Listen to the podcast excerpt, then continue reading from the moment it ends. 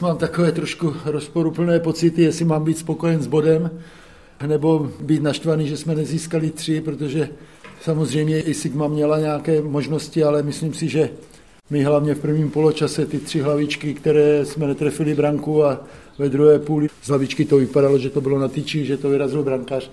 Takhle z tohohle pohledu samozřejmě nakonec dostali jsme gol, takže spokojenost s obranou fází a když jsme gol nedali, no tak musíme ten bod brát. Říkal po utkání trenér Hradce Králové Václav Kotal. Podstatně nespokojenější byl naopak jeho olomoucký protějšek Václav Jílek.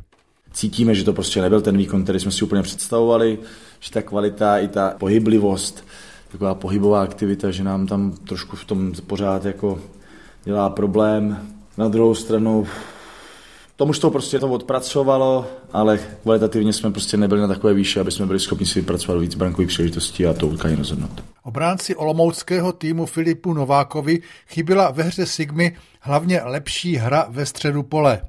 Jsme furt nakopávali míče, pak se to zavracelo zpátky, pak zase to vrátilo zpátky, ale žádná mezihra tam vlastně nebyla.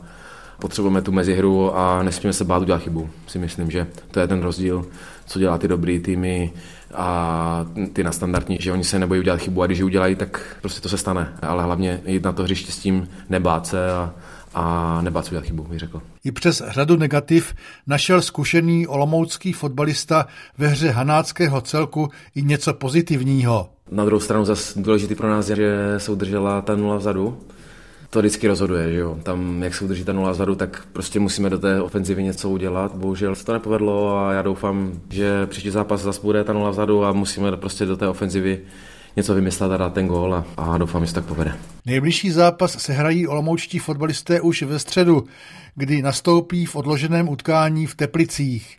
Z Olomouce Tomáš Minarčík, Český rozhlas.